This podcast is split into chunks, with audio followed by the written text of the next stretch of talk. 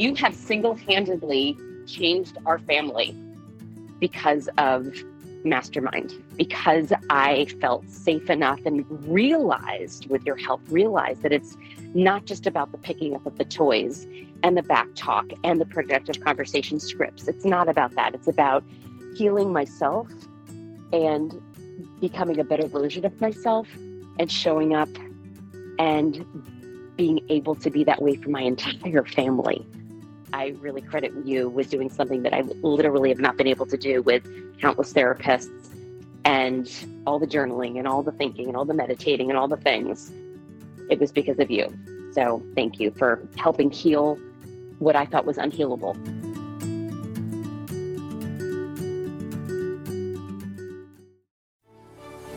My name is Randy Rubenstein, and welcome to the Mastermind Parenting Podcast. At Mastermind Parenting, we're on a mission to support strong willed kids and the families that love them.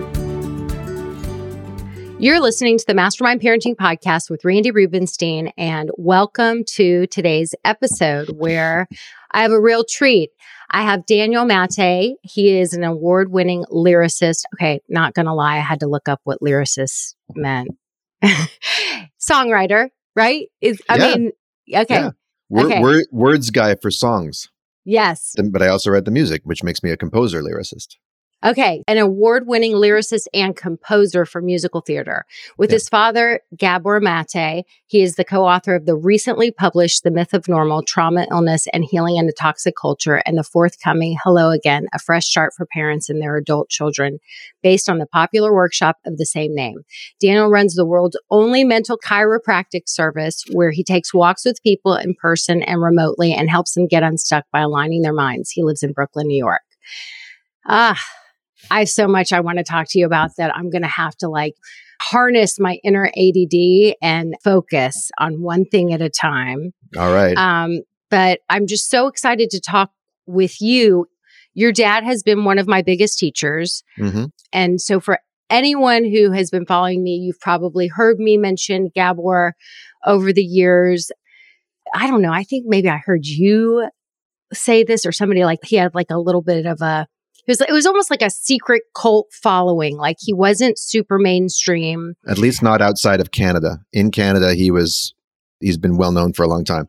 But in the United States, people found out about him through watching him on Democracy Now! back in like 2010 or 2011, and then other the Tim Ferriss podcast. And so it was like a he- he's been a bit of a viral Yeah. um, name, you know, until Yes. recently. and you know he's taught me so much and so i quote him a lot in my work and he's informed a lot of my work. And so whenever i've had a chance to see him being interviewed or listen to a podcast with him i'm always tuning in because i'm always learning from him and i've read several of his books. Like i heard you recently say that on the way to one of your workshops your dad and you got into a fight in the car. On the way So- to our very first adult child parent workshop where we're going to guide people on how to bring this fractious relationship into the present moment and see each other as you are now and let go of old dynamics we had one of the most fractious habitual unpleasant interactions i can remember us ever having in the car And it was interesting because when I've heard you talk about that, he said to you, what did he say? I don't like your energy. yeah, I don't like your energy right now. I don't like the energy that's coming from you. I don't want to deal with this energy. I don't know what was happening for him that day. I know that I was managing like the logistics. I had been looking at the timeline and all that. And we had a disagreement about how long the event should be. He asked me what time it was ending. And I said, well, it's ending at nine. He said, that's too long. You know, people aren't going to sit for two hours. I said, what are you talking about? They've purchased tickets. It's two hour event. And that's where it went from, you know my read on that, if I can think back to what was happening, is we were renegotiating a power sharing agreement. He had never co led a workshop before. Mm, He was used to doing Gabor Maté workshops where people come to hear him speak on things on which he is a practiced, poised authority. yeah. Where he- when, when he, I mean, my dad likes to speak about things he knows are true. He's Yeah. a truth guy. You know, Yeah. he speaks with great conviction. Yeah. I'm not so into like the because I'm an artist, right? So I'm all Right. about the ambivalence, the in between, the like this. Well, on the one hand, on the other hand, you know, the Tevye thing, right? Uh, no, there is no other hand. Yeah. Yeah. Um, Fiddler on the Roof for people who don't know what we're what we're yeah, inside inside Jewish- Jewish, Jewish- yeah. Jew- Jewish references. Yeah, exactly. So he was used to being on firm ground, you know, and and and and having the listening of a crowd who really is there to to get life saving information from him. And here we are. We're going to an event where we're going to be both kind of exposed as amateurs, to be quite honest. I mean, certainly we haven't mastered the territory. We're intrepid explorers. We've gone first and we're mapping it out.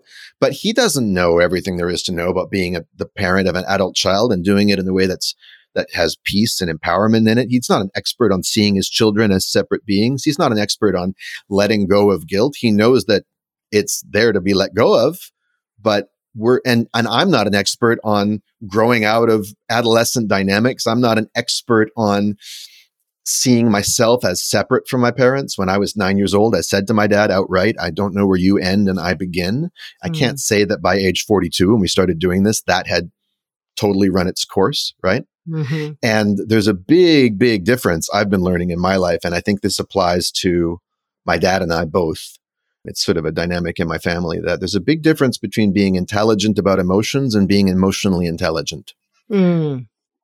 Emotional intelligence is in the moment, knowing what's happening for me and being able to separate it from what my perceptions might be and being Mhm. able to respond with compassion and a little space and a little grace to it Mhm. Knowing a lot of stuff about emotions means that I can pull out things like I don't I don't like your energy right now. Mhm. You're Mhm. projecting. You know, or I know I'm I need to let go of this thing. That's different than letting go of it. So that's the thing we've both been negotiating is realizing how far we both have to go and and and it's tough. It's it's it, it's a more vulnerable thing for him to be up there being It's- shown even if I'm not doing my little ha ha ha, you guys see what, you know, you, you guys see what he's like. Even if I'm not doing that, he's still being shown in the act of trying to be a parent to an adult child and trying and failing and trying and succeeding.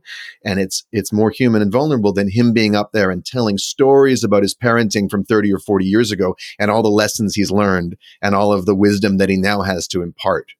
Yeah. So I think there was a nervousness on his part going into it, and there was an agitation on my part, an insecurity that he wasn't going to let me join him really, that he didn't really want to share Mm. the stage with me, that I wasn't. And also, but of course, where was that coming from?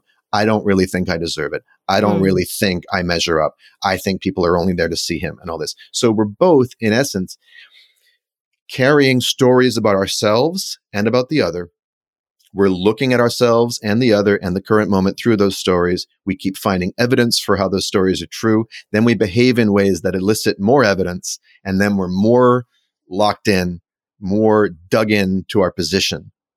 And we didn't see that until it happened. And we started to see it when we were on stage. I think it, we, we started debriefing a little bit. And then in the days that followed, we debriefed even more. And that has been part of the dynamic of doing this workshop that by doing it, we get to see ourselves in action. And then we can say, oh, okay, that's what that is.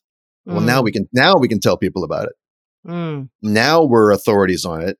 We haven't Mhm. mastered it necessarily. Now we have to practice how do we have that not happen in the first place or how do we get out of it quicker?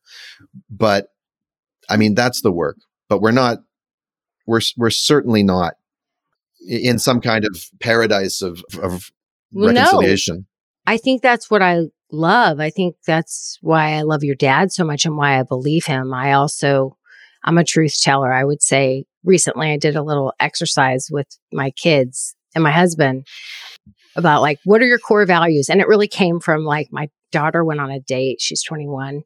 And she was like, it was like he was interviewing me for marriage. He was like, what are your core values? She was like, um, so then we like, we're like, okay, let's go around the dinner table and talk about our core values. And, and so, and I realized one of mine is truth. And I feel like your dad is a truth teller. And I think that you guys bringing so much truth to your exchange and sharing the real stories. And I think it's just, I just believe. I'm very sensitive to my dad's tone of voice. And Mhm. that's a gift and a curse, you know, or at least it's born of a gift and a curse because I have a very acute musical ear, I'm, I'm, but I'm hypersensitive. It's part and parcel of the same thing. And as a child, the tone of my dad's voice, his choice of words, the sound of his very voice, the sound of his footsteps was like reading the tea leaves of what was coming. Mm. It was augury. It was, you know, I had to become a real interpreter of the sonic environment and the tonal environment around me for my own survival. I had needed to know what was coming, you know, at least if I could brace myself, you know, Mm-hmm. Mm-hmm. because there could be rages, there could be, there could be just deep sullenness, there could be all kinds of stuff. Mm-hmm. Now, that can be a place where I can get triggered and then I'm doing the time warp again and I'm back in the past. Mm-hmm. But if I'm if I'm set in myself and I know what I'm here for and I know that it's not the past, it's now, then I can actually put that to really good use as this collaborator because I can read one sentence and I know, mm, no, you're defaulting to that tone. That's not what we're really saying. Or there's Mhm. another way to say this that many more people will get than just the people who are already in your cult. You, you know. accomplished that. You definitely And I, accomplished I don't mean that. literal. I don't mean a literal cult, but you know what I'm saying. hmm So I do understand why this is the book that is really hitting the mainstream. And I Yeah. just want to acknowledge you and recognize you for bringing that.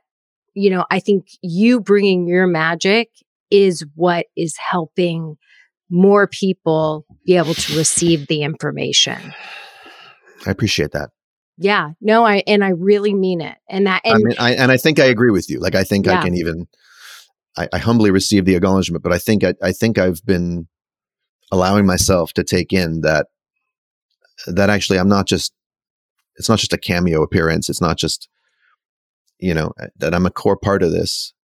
you really that, are. and yeah. that it's and that in a way it's a gift to him, that which as a son makes me feel really good, because Yeah. his work.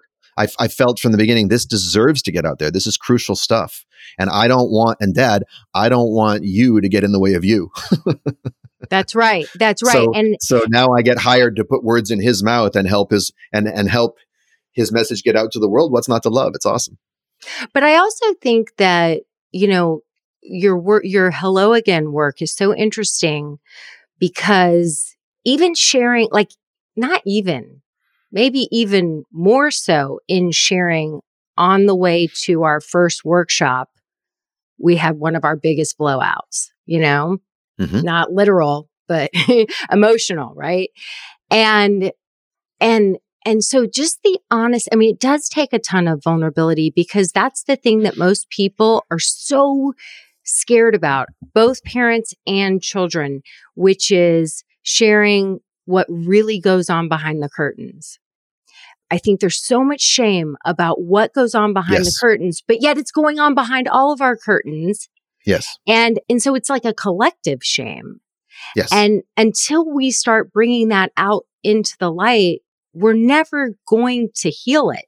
We're just going to keep continuing this cycle where we're not truly working these things out. We're not figuring out how to have healthier, better relationships with the people we love the most because we're just too scared to even talk about it. Mhm. And, um, and or yeah, we're too resigned to talk about it. say we're more about too- that. Well, so this relationship, this adult parent child relationship, there's many people who are really frustrated by it and they're actively trying to work on it and they're just, just a, a source of a lot of turmoil and pain. It's a lot of people who are just like, it is what it is, whatever. And the thing is, that's totally workable. You actually don't need each other in adulthood anymore. hmm Like, you're a parenting coach. You're dealing with a high stakes, time bound, temporary role or function or job parents have, right? And there's a lot that rides on it, and nature wants them to accomplish it. Once you both become adults, Right. there's no blueprint, Right. there's no agenda. How do we want this to go? And most people just settle for the most comfortable default. It's like, okay, maybe I'll see you at Thanksgiving and Christmas. Maybe I'll we'll see you during the summer. Maybe I'll see you every week. Maybe I'll never see you. Maybe we'll never. Maybe you died five years ago. Either way, it all works. Like we can get by. So that's one aspect of it. If you're going to work on this relationship, it's going to be by choice. And for many of us, we insulate ourselves from the the real headache of working on it by saying whatever it is what it is and so it's as good as it's going to get. Oh, that's just my mom. Oh, that's just my kid. Now, privately, yes, we may hurt and wince and and and wonder if it could be different. But there's a lot in our culture that tells us eh, it's just a difficult relationship, and so I think us getting on stage yeah, there's the vulnerability and expressing the shame. I mean, for me, I, quite honestly, when people commend us for our vulnerability and courage, it's not such a vulnerable thing for either my dad and I to get up there and talk about difficult stuff. I think we both have a kind of performative, like, look mm. at how candid we can be kind of thing. Mm-hmm. It's a bit of, I'm not saying it's inauthentic, but that's not the vulnerable thing. The vulnerable thing is to actually have moments on stage where it happens mm. and have people see the cracks in our armor. Mm. Like the vulnerable thing for me was in the last workshop we did, something happened between us on stage where I thought an agreement got violated, trust got violated. The, there was a breakdown in collaboration, basically. And I got so triggered. Was it when he was looking at his email? No, that wasn't. Yeah. It was. It was later that weekend. That didn't. Okay. That actually didn't bug me so much. Mm-hmm. It just. I just thought that was funny. You know, I kind of. I, I, liked that you called him because I noticed he was doing it. Yeah. And I loved. That's what I'm talking about. That like even sure. just that you like were like you did something. You know. Well, but so but talking about vulnerability, right? Yeah. So th- I think I saw him go through different stages of vulnerability. In one moment, I said, Dad, are you sending an email? He said, It's okay, Daniel. It's okay. I said, I know it's okay, but are you sending an email? Yeah, I had to, whatever. He said, it gives me the sort of yeah the explanation. I'm like, okay, cool. Well, I'm just going to continue with my speech that I was giving because I'm not going to get derailed by this. That was my approach. Yeah. And then later, I asked him about it, and I can't remember what he said. But then later in the evening, we did we haven't posted the Q and A online, but someone said to him, "So Gabor, like, I saw you go into father mode when when when Daniel asked you, but like trying to reassure your son that it's okay. And my dad said, "You know what the truth is." And it took him like an hour and a half, and someone else, not me, asking him the question to admit this. He said, "I wasn't going into father mode. I was going into scared, guilty child mode." Mm-hmm. Daniel caught me with my hands in the cookie jar. Mm-hmm. I absolutely should not have been sending, checking my email during that. And I got sucked into my old role as the workaholic doctor, and then I was justifying it and and and sort of you know stonewalling the investigation being like no it's I, mm-hmm. it's not no big deal so that was to me that was vulnerable like admitting mm-hmm. because my dad and i are both smarty pantses we both know a lot of stuff like i said we're intelligent about our emotions but emotional intelligence is the ability to like relax into what's actually happening and just tell the simple truth and just like me on stage when i get riled up i'll get clever and i'll get kind of snipey and I can get some people in the audience on my side and some people in the audience will think I'm a brat. If you read the YouTube comments, you'll see that. Mm-hmm. I really don't like Daniel. He gives me bad vibes. Daniel's so amazing. He's so authentic. Whatever. It's all You're right. you know, like it, it, it's a roulette wheel of reactions and everyone's right. But the vulnerable thing was me later that weekend when I felt when I quote unquote felt betrayed, which is to say, I felt scared, ashamed, nervous, and angry, and had a story in my head that he's betraying me, which is a familiar story. Mm-hmm. I said to him, Dad, I'm going to step outside. You take it for a while. Mm. It wouldn't be responsible for me to continue on right now. Everyone can see that I'm triggered. I'm not going to lead from this place. Mm. You go mm. ahead. That was vulnerable. Mm-hmm. because I had to I had to stop pretending that I could handle it and that I could overcome it and that I could lead my way through it and I had to give up my coping mechanism, which is like, oh, dad, I'm going to beat you at your own game. Mm-hmm. I've been mm-hmm. competing with him my whole damn life. I'm too good at it. It exacts a huge cost on me. It's mm-hmm. exhausting. It never actually leaves me feeling free. It keeps him in that role. It keeps mm-hmm. him on the defensive. Mm-hmm. So that is that's the vulnerable thing. Mm-hmm. Is is not showing off for the crowd because mm. the voice in my head was screaming at me, don't do that. Be a professional, suck it up. Either fight mm. with your dad or just shut up and just stick with it. These, pe- you, these people came here for something. You're going to abandon them. Mm-hmm. And I was just like, yeah, I don't have anything to give them right now. I'm going to take like a emotional bathroom break. Mm-hmm. Like so I need, right? Like I need to just go and calm my body down, and I'm gonna like that's self care. It mean, is, and it's and it's recognizing that look, if I'm here to give people something, what is it? It's clarity. It's like crystal clarity. That's what I love seeing in people. Hmm. It's seeing things clearly. It's facing reality the way it is. It's freedom from all these familiar stories. It's something Mhm. new. It's a fresh look. I cannot give that to them authentically if I'm not giving it to myself. If I'm not present to it myself, if I'm not generating it sustainably within myself and insisting that I get it first. Like if I'm not putting my oxygen mask on 1st Mhm. then I'm going to be reaching to give it to them and I'm going to collapse, you know? Mhm. And I've seen my dad do this way too often as a workaholic, important, life saving physician who's traveling all over the world, but isn't taking care of himself. I've learned by negative example, and I've learned from my own negative example, that ultimately the kind of giving I want to do, the kind of contribution I want to do is one where I'm contributing from a renewable wellspring in myself so that I get some of it too.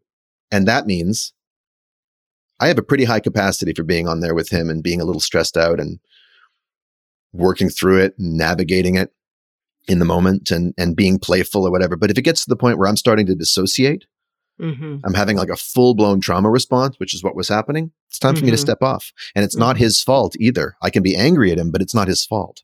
Mhm. It's my Mhm. responsibility. And when I came back, the room was transformed actually. And people asked me questions about it. And we didn't need to do a big debrief because I had realized everything I needed to realize outside that room. And then people learned a lot from what I said about what it took for me to be conscious enough in that moment to step outside. So this to me is what most parents struggle with. Okay. When they have a little kid that is triggering them in some, you know, the kid's behavior is triggering a response within them Mhm. and noticing here's this response. I cannot be in my thinking brain right now. And so I have to remove myself from the situation and go put on my own oxygen mask and calm myself down so that I can come back and handle this situation. Because right now it's just two toddlers, right? Like if I respond right now, it literally is just me being a toddler in grown up skin. And so that moment of mindfulness that you modeled there, what does it look like for you to be able to to do that, to take Mhm. yourself, you know, to bring your conscious brain into it? Absolutely. It's funny when you're describing a parent doing that, it makes me realize that the whole timeout thing is just ass backwards. You give Right. yourself a time, give yourself a timeout. That's right. That's you're right. the one you're the one who needs the timeout. Right. The kid the kid's doing just fine. you know? Well, it's, ex- Um, it's exactly what you said when, and I want you to to give your answer here about your mindfulness strategy. In that moment when you guys got into the argument in the car, and you said, "I was feeling anxious." I was feeling all these things. And that's exactly right. Like when our kids show up in ways that trigger us, the Yeah. truth of the, what's underneath their behavior is always anxiety, um, some, you know, fear. There's something going on for them. And so we have to be able to go away from the moment so we can come back and truly help the other person. Yeah. Um, or help the child because the child doesn't is doesn't have the capacity to help themselves. So they need us as their adult in that moment. So what is your strategy? Well, I wouldn't call it a strategy, but that's only because I'm a stickler for words. Okay. Um, I don't know what it is. It's a it's a habit, it's a practice, it's a an approach, maybe. We can call it an approach. Okay. Strategy is very outcome oriented. I find strategies to be kind of like, you know, you, you have the huddle on the side of the football field. You're going to go out and do this strategy, but then maybe the other team does something totally different. You can't implement that, right? Right. But anyway, that that that aside, well, it, it- there's a few components to it. Let me see if I can break this down. I don't have a prepared answer for this. It's okay. Yeah. So number one, there's a backlog of experience. This has happened before. This is familiar. I have to get a certain distaste for the familiar. I have to become aware that the familiar will always want to come back. And I have to ask myself, how willing am I to tolerate the same shitty experience over and over again? Like, do I need that, that thing to happen the same way again for me to learn from it? Or has it happened enough times for me to actually take a step forward in it? And I need to ask myself this before we get on stage together. Mm. And in fact, my dad and I set the intention for the weekend of good vibes. You know, your, listening audience can't hear, hear it, but I've got my good vibes only Mhm. uh, bug right here. Mhm. Um, and so that was the heuristic. It's like we're going to make this important as opposed to like we're going to just let it all hang out and show people how honest we are or whatever. No, we're going to try and just have a good time and enjoy each other. That's called an intention. We made something more important than the default drift of habit. Mhm. We found something that we could both feel strongly about, that we both actively wanted, that we could generate in the crunch when things get off course. We can say, okay, wait a minute, we're drifting off into that other realm, but that's not aligned with what our intention is. Our intention is good vibes. That's Okay, so let me it. just pause and and break that down for the listener. So you set an intention so you have something to anchor yourself to, Yes. right? So it was good vibes. We're going to get up there and we're going to you know, we're going to be in connection with each other. We're going to make be a- that important. yeah. And it's going to be a positive. It's going to be, you know, a good vibes. It's going to be something positive for us. And we're yeah. yeah. Okay. We're both going to feel safe.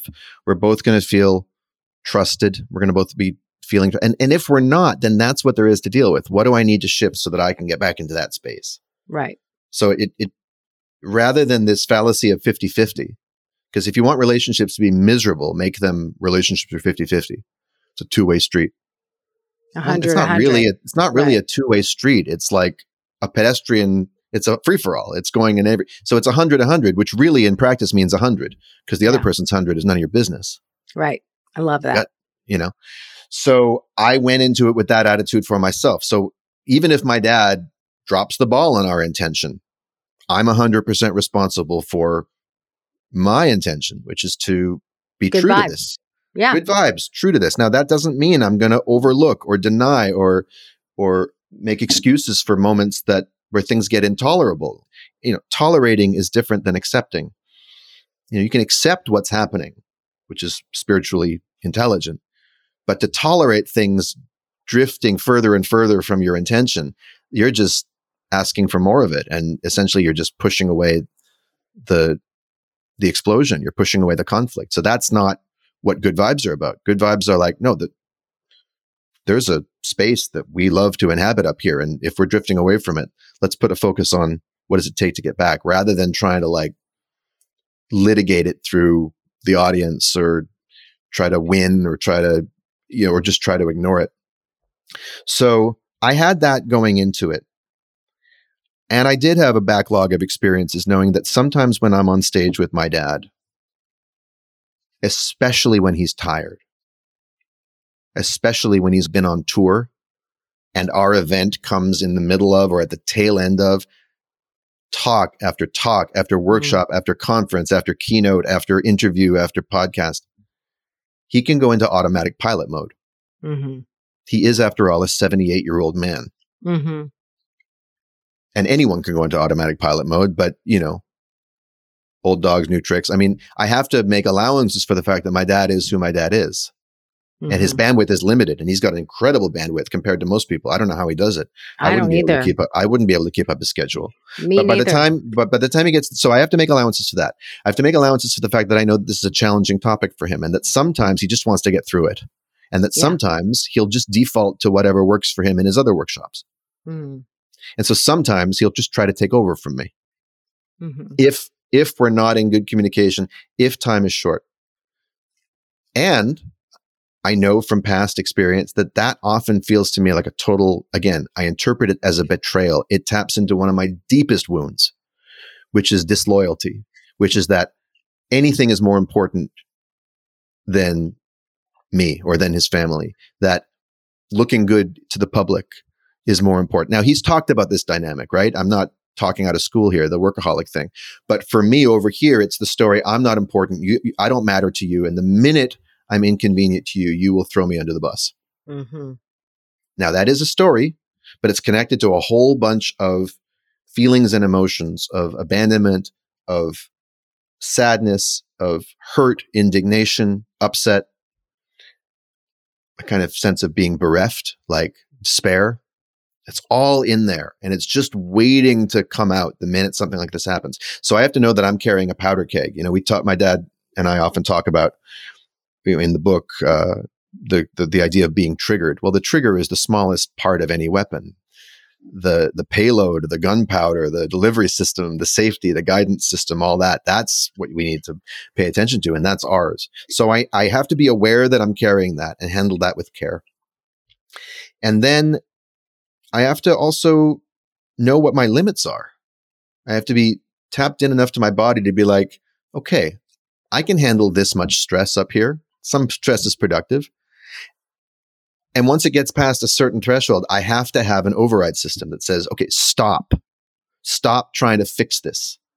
Stop trying to solve this problem because you are past the point of being able to solve anything. You're now thinking with your survival brain. Mm. You know, your dorsal vagal nerve or whatever the hell it is is going into overdrive and and and you, and I can feel it. So I, I've had enough experiences to know it's funny about you ask about mindfulness. We once had this incident. One of the incidents actually that that got lodged in my brain as in a moment where I perceived betrayal and where I had to draw a line was someone asked us in Toronto at one of our workshops, someone said to him, Gabor, what's it like to have a son who doesn't practice mindfulness? Because you're so mindful. You know, you're like the king of mindfulness, I think he said. Like you teach mindfulness. You've given so many of us so much insight into mindfulness. What's it like to have a son who's so impetuous and flies off the handle and so is so reactive? And my dad actually said, Well, you know, I've learned that when we have expectations of our children, we're only going to get disappointed. And, uh, and so it's my work to do if I'm disappointed, if I have judgments about it. I'm standing there like, I don't believe this. And I said, May I say something, please? And he said, Sure, of course. And I said, Number one, my mindfulness is none of your business. Hmm. And I really dislike in this family how we use psychospiritual language to assess and judge other people and use it as a cudgel as a way of warding off other people's critiques or complaints. Well, you're triggered. Well, I don't like your energy. Well, who are you being right now? We quote Eckhart Tolle or Landmark or whatever it is we've done, and yep. we just we throw at each other like darts. It's horrible. Yeah. And I and I've done it too. But I basically said to him like, "No, that's foul. That's foul ball." I blew the whistle. Okay, number one. So you are not an authority to speak about my mindfulness. That's my 100 mm-hmm. You don't get to comment on it. Right. All right. When you do that, how mindful are you being? Number one. Mm-hmm. Number two, you have no idea how much mindfulness it takes for me to be up here at all. Right. You don't see all the facial expressions I'm not making. You don't hear all the barbs that don't come out of my mouth. And if you sense tension in me, that's the tension of being someone who's not a spiritual master, who's doing his best to filter through. Remember, what is my intention? What am I up here for? What are these people here for? What are you and I here for? And trying to align my behavior and my reactions and sort through my thoughts and feelings in real time and to collaborate with you and all that. So if you actually knew what mindfulness it takes for me to be up here, I think you would have responded to that differently. And I just left it at that. And a lot of the adult children in the room gave me some applause, and a lot of the parents looked kind of uncomfortable. But so that was a moment where I actually, because re- I hadn't realized that for myself before, that wow, this is hard work. This is cross training and I'm doing it. So I'm not going to let this voice in my head be like, oh, if, if you get angry, you're not mindful. No. How quickly do I notice it? How acutely do I feel exactly. it in my body? How, how soon do I let down my sword and shield of like trying to attack or defend and just be like, okay, what do I need? So I've learned from our interactions what doesn't work and what I really dislike. And I've really felt the pain of it afterwards. And I've let myself get really sad about it. I've let myself get really angry about it. And I said to him after that incident in Toronto, I said, I will walk away from this work with you. I'm not threatening you, but I just want you to know this is not an at all costs thing for me. And I need certain things when I collaborate with people. I expect certain things.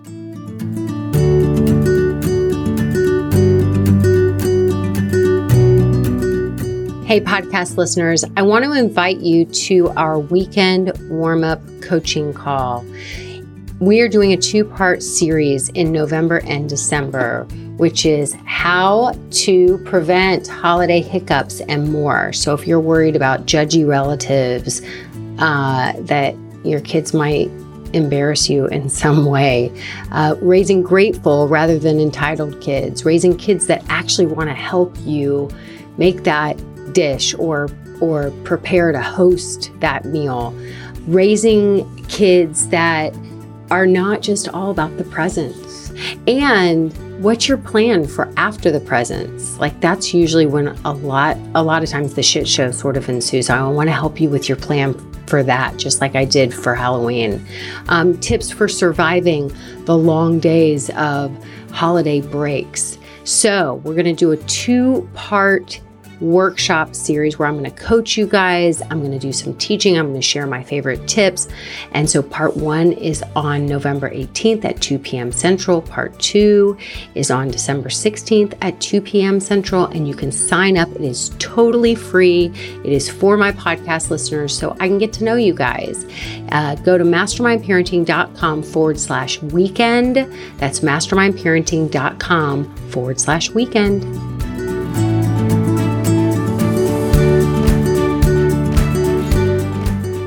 Well, can I just pause for a second yeah. and kind of unpack some of the things that of you course. just said? Yeah, yeah. So, when my daughter was asked about what her core values are, and she was like, um, humana, humana, humana.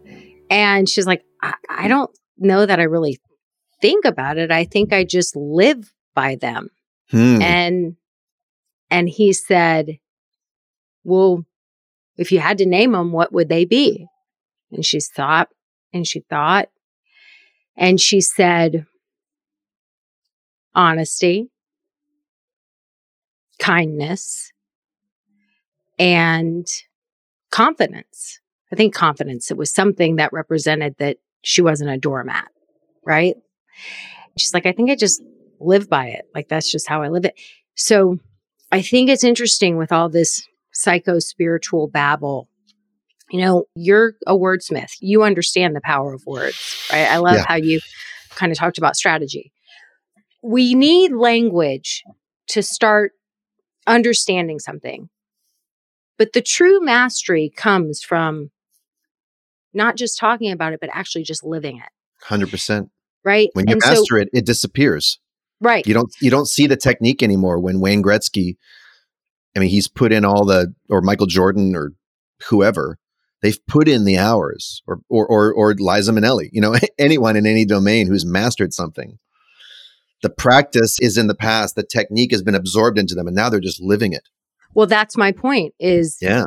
it's sort of like, you know, your dad, he's really been such a thought leader with so many things that, you know, now people are, are really starting to, to look at and it makes a lot of sense. And I mean, I get it. Your parents made mistakes. They were human, being humans messy, blah, blah, blah, blah, blah. But at the end of the day, you guys are a family mm-hmm. that at this point in time, like you're talking about a lot of the things that most parents and their adult children are not talking about. That's yes. what I would assert. Yes. And so you are sort of like 2.0. Okay. You're 2.0. You're the product of that. So it's like, I don't need to, to talk about or prove to any of you people that I'm living in a mindful way. I'm just yeah. living it. Yeah. And so the thing that I think you did on that stage was you set the attention intention ahead of time, but then you actually noticed the sensations you were having in your body. Mm-hmm. Right.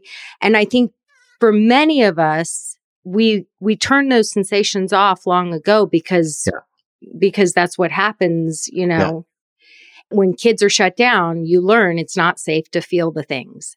Yes. So so you felt the actual sensation in your body and mm-hmm. you listened to that sensation and when you listened to that sensation and you acknowledged it, you were able to sort of move up temporarily in your brain to identify that something's coming up for me, something's coming up for me. I'm not able to be here and stay true to the intention I set ahead of time. And then you actually disengaged and removed yourself from the situation and went and took care of yourself. Is that Yes. It it, it that that's very close to it and it's probably completely accurate. I do have to say I don't consider myself the most somatically intelligent person in the world. In terms of body awareness, when everyone asks me, where do you feel that in your body? I can't really answer that question often. But I, I am finding, and this is why I'm excited about this mental chiropractic thing that I made up and that I do with people, many more people than I used to now that the book is out. And i would like to write a book about it myself, and I'd like to train other people to be able to do it because I think it's pretty cool. I think the mind gets a bad rap in psychospiritual circles. Mm-hmm. We're supposed to just like being mindful means just watching the mind. You know, just watch the thoughts. You know, the Eckhart Tolle. you know, the mind is. uh, and just let it drift by, and just you know, don't get involved in the content. I think there is a way to harness the awareness about what's going on in the mind. So for me, what actually happened on that stage is I noticed that I was having certain kinds of thoughts. Mm. If you can be aware that you're thinking, and not only that, I noticed that I was having certain kinds of sense impressions, that the mm-hmm. world, that the light felt a certain way, that the room looked a certain way, that the people out there in the audience started occurring to me like enemies, like a hostile crowd. Mm that my thoughts were starting to race. Oh my God, oh my God, oh my God. From there, I can be like, oh, well, how do I actually feel? Well, from, from once I notice that, mm-hmm. it's like once I notice I'm having a nightmare, mm-hmm. then I can feel my racing chest. Mm. So that for me is like my way okay. into my body is to say it's phenomenological. It's like I'm experiencing life as if. Mm-hmm. And my dad often says that's not a feeling. If someone says, he says, how are you feeling? I'm feeling betrayed. He's like, that's not a feeling. Well, that's true. But if you say, I'm feeling as if I'm being betrayed, mm-hmm. I'm in a nightmare where I'm being betrayed. Well, what does mm-hmm. that feel like? That's a whole world.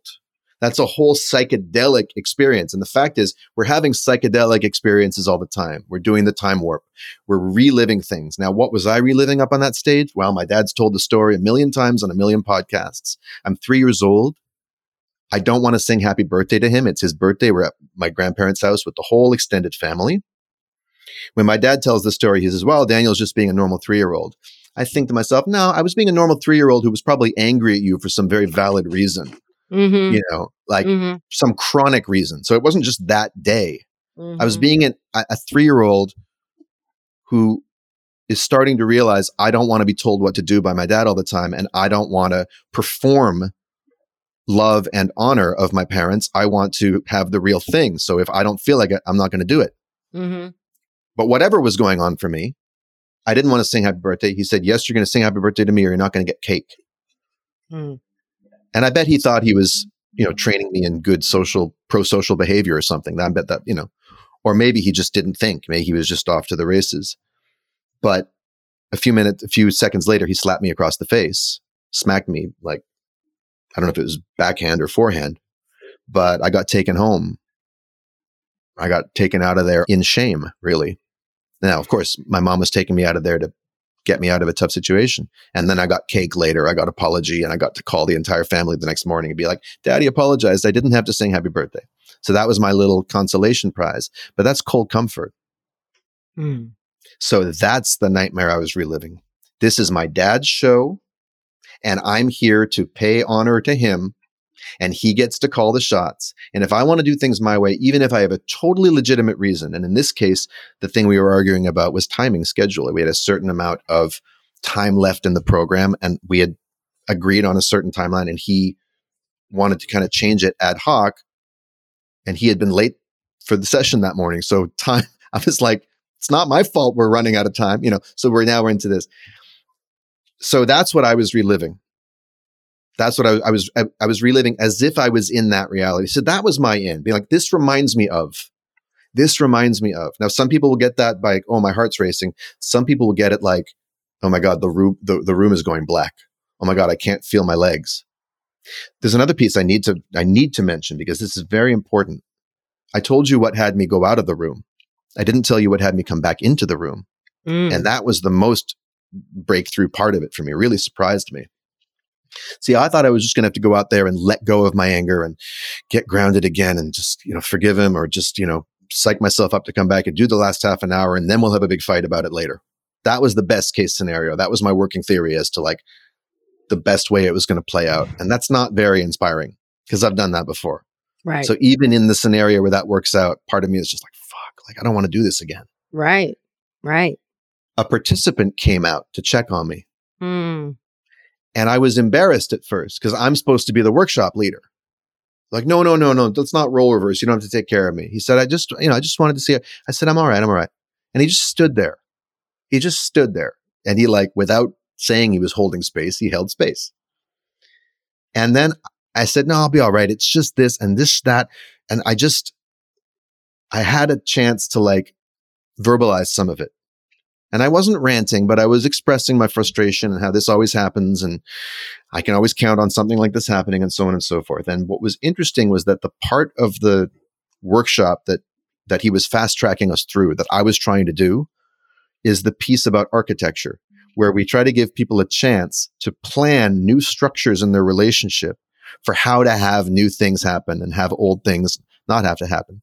So new habits, new practices, new times of day when you speak, there's architecture in any relationship that keeps habits going. Just like to any addiction, there's architecture.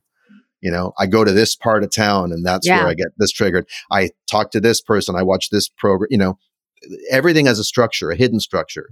And if we're not creating a conscious structure, then the default structure will suck us back into the past that's already there from habit. And he said to me, this guy, the, the participant said, sounds like you guys are missing some architecture about how to deliver the architecture piece. And the sky brightened and I was like, oh my God, you're right. And my whole body relaxed because I realized, oh, it's not even that he did any. I mean, yes, he did the thing, whatever. He did that thing. That's what he does. And I did the thing I do. But we didn't set ourselves up to succeed here. It's a blind spot. We didn't put in because we always run out of time with this piece. We never get to finish it. We always have to fast, even when we have four more hours of the workshop than we did this time, which was sort of a, a compressed timeline. So I realized, oh, it's structural. And that means that this is the piece of the workshop where that we're the least conversant in, that we're the most nervous about, that we're the most insecure about. We just, there's just a piece missing in our training. And I went back in the room and I shared that. And my dad seemed to appreciate that too. And on Monday, we have a Zoom call planned and we're going to take a good hour and a half because we're leading the workshop again next weekend in Vancouver. So before I fly to Vancouver, we're going to take a good hour and a half and we're going to retool the fourth quarter basically of of the workshop so that it's really in our wheelhouse so that we know what we're doing and we feel as excited about it as the other parts because this part clearly we just didn't know what to do with it. So when we don't know what to do with something, when we don't have a conscious structure, we default to our coping patterns, our survival mechanisms, the power struggle, the stories, all of that. So that for me was the ultimate liberation. It wasn't even personal. It wasn't even interpersonal. It was environmental. It was structural and real responsibility looks like let's address the context that we're operating in because we can only do as well as the context allows. So rather than focusing on the content, and retooling the content and litigating this and who, yeah, we can change our behaviors and our intentions. But the more global we can get and say, hey, this relationship happens under certain conditions. What conditions seem to promote it going well and what conditions seem to promote it going the way we always predict it will? That was a real breakthrough for me. That was really exciting. And I'm excited to see what happens next week. Well, and it's interesting because I would take that experience and use it in the future if you're interested in hearing. Yeah. I would name the trigger. That's, I mean, it's like three year old birthday, par- you know, Yep. dad's birthday party. That's Yep. my third, that's my, any, cause, because that was a real, that was a real trauma for you. Right. was. and so it's deeply embedded in your brain. And so it's going to continue to come up, even though the situation's totally different to your brain. Something about it feels very similar. So, like, oh, that's my three year old birthday trigger. And oh, it's structural, it's the architecture thing. So, like, I would have a mantra so that when you're in the three year old birthday trigger, you can remind yourself this might just be a structural thing because that takes good. you from the past to the present. And Mhm. there's there's a mindfulness strategy because that's what mindfulness is, is just a way to be able to actually manage our minds and work Yes. with ourselves in 100%. this moment, in this Yeah. present moment. Yeah, that's right. And and I think also in, in addition to that, like sort of a yes and to that, Mhm. the more the more victories we have in the present, the more we get a taste for victory. So then when when things start going south, we're like, it doesn't have to be this way. This is weird. Right. When we started this workshop, things going south was the norm. That's what we expected. If we could get one hour on stage together with good vibes, that would be an accomplishment. So Right. that was our that was our myth of normal, you know, in our relationship. But when you get unused to that, when you disaccustom yourself to the stress and you start creating structures that work. So if we solve this structural thing, for instance, create a new piece of architecture that allows that last quarter of the workshop to really stick the landing. I'm not saying we haven't done a good job with the workshop. People get a lot out of it. But to our satisfaction, we haven't, it just hasn't been quite as rich at the end. So if we can find a way to like do it so that we don't have to manage the time because the workshop flows all the way through, not just the first few days when we're talking about trauma and all the difficulties, which is which is that's our comfort zone. We like talking about that stuff. But the Mhm. solutions, well, we don't know. But if we can get to the place where the, the workshop is handled, and we can do that a few times, it starts to change the baseline reality. Where the baseline reality is, it's weird if we're at odds with each other on stage. So there must be something wrong. right. Like you're not the guy who wants to betray me, and I'm not the guy who wants to undermine you, and we know that. So like, what happened? Did someone? Is well, bringing come- that cur- you're bringing the curiosity to it, and then That's I right. mean, and you're right, setting like- yourself up to succeed. Yeah. Okay. Well, I know our our time has come to an end and mm. I know because you have something and I have something, but I could talk to you all day and we didn't even we didn't even touch upon the fact that both of our dads are Hungarian Jews. Hmm. My dad is a year younger than your dad. His birthday is May 25th, 1946. Hmm. And he was born in a deported persons camp, and both of his parents were Holocaust survivors. That might be my uncle's birthday, actually, May 25th. Now that I think about it. Really? My, my dad's brother. Yeah, I'll have to check. Yeah, they were born in a deported persons camp in Germany. Wow. He was. He was born there. And and unlike your dad, my dad is the version of trauma that never processed the trauma. Yeah. So that that is going to be a conversation I would love to have with you in the future because Let's do a part two. because I don't even understand. You know, I, I really want to just, I sort of want you to share parts of your experience or even to coach me a little bit on Mhm. understanding that because these are just like family secrets that, other than my grandmother's hidden Shoah interviews that she did with that Steven Spielberg project, other wow. than those, which we only uncovered about eight years ago, eight or 10 years Wow. ago, we know nothing. We like Mm. we know essentially nothing. And so, So, yeah. If you were to ask me for coaching, what would it be on?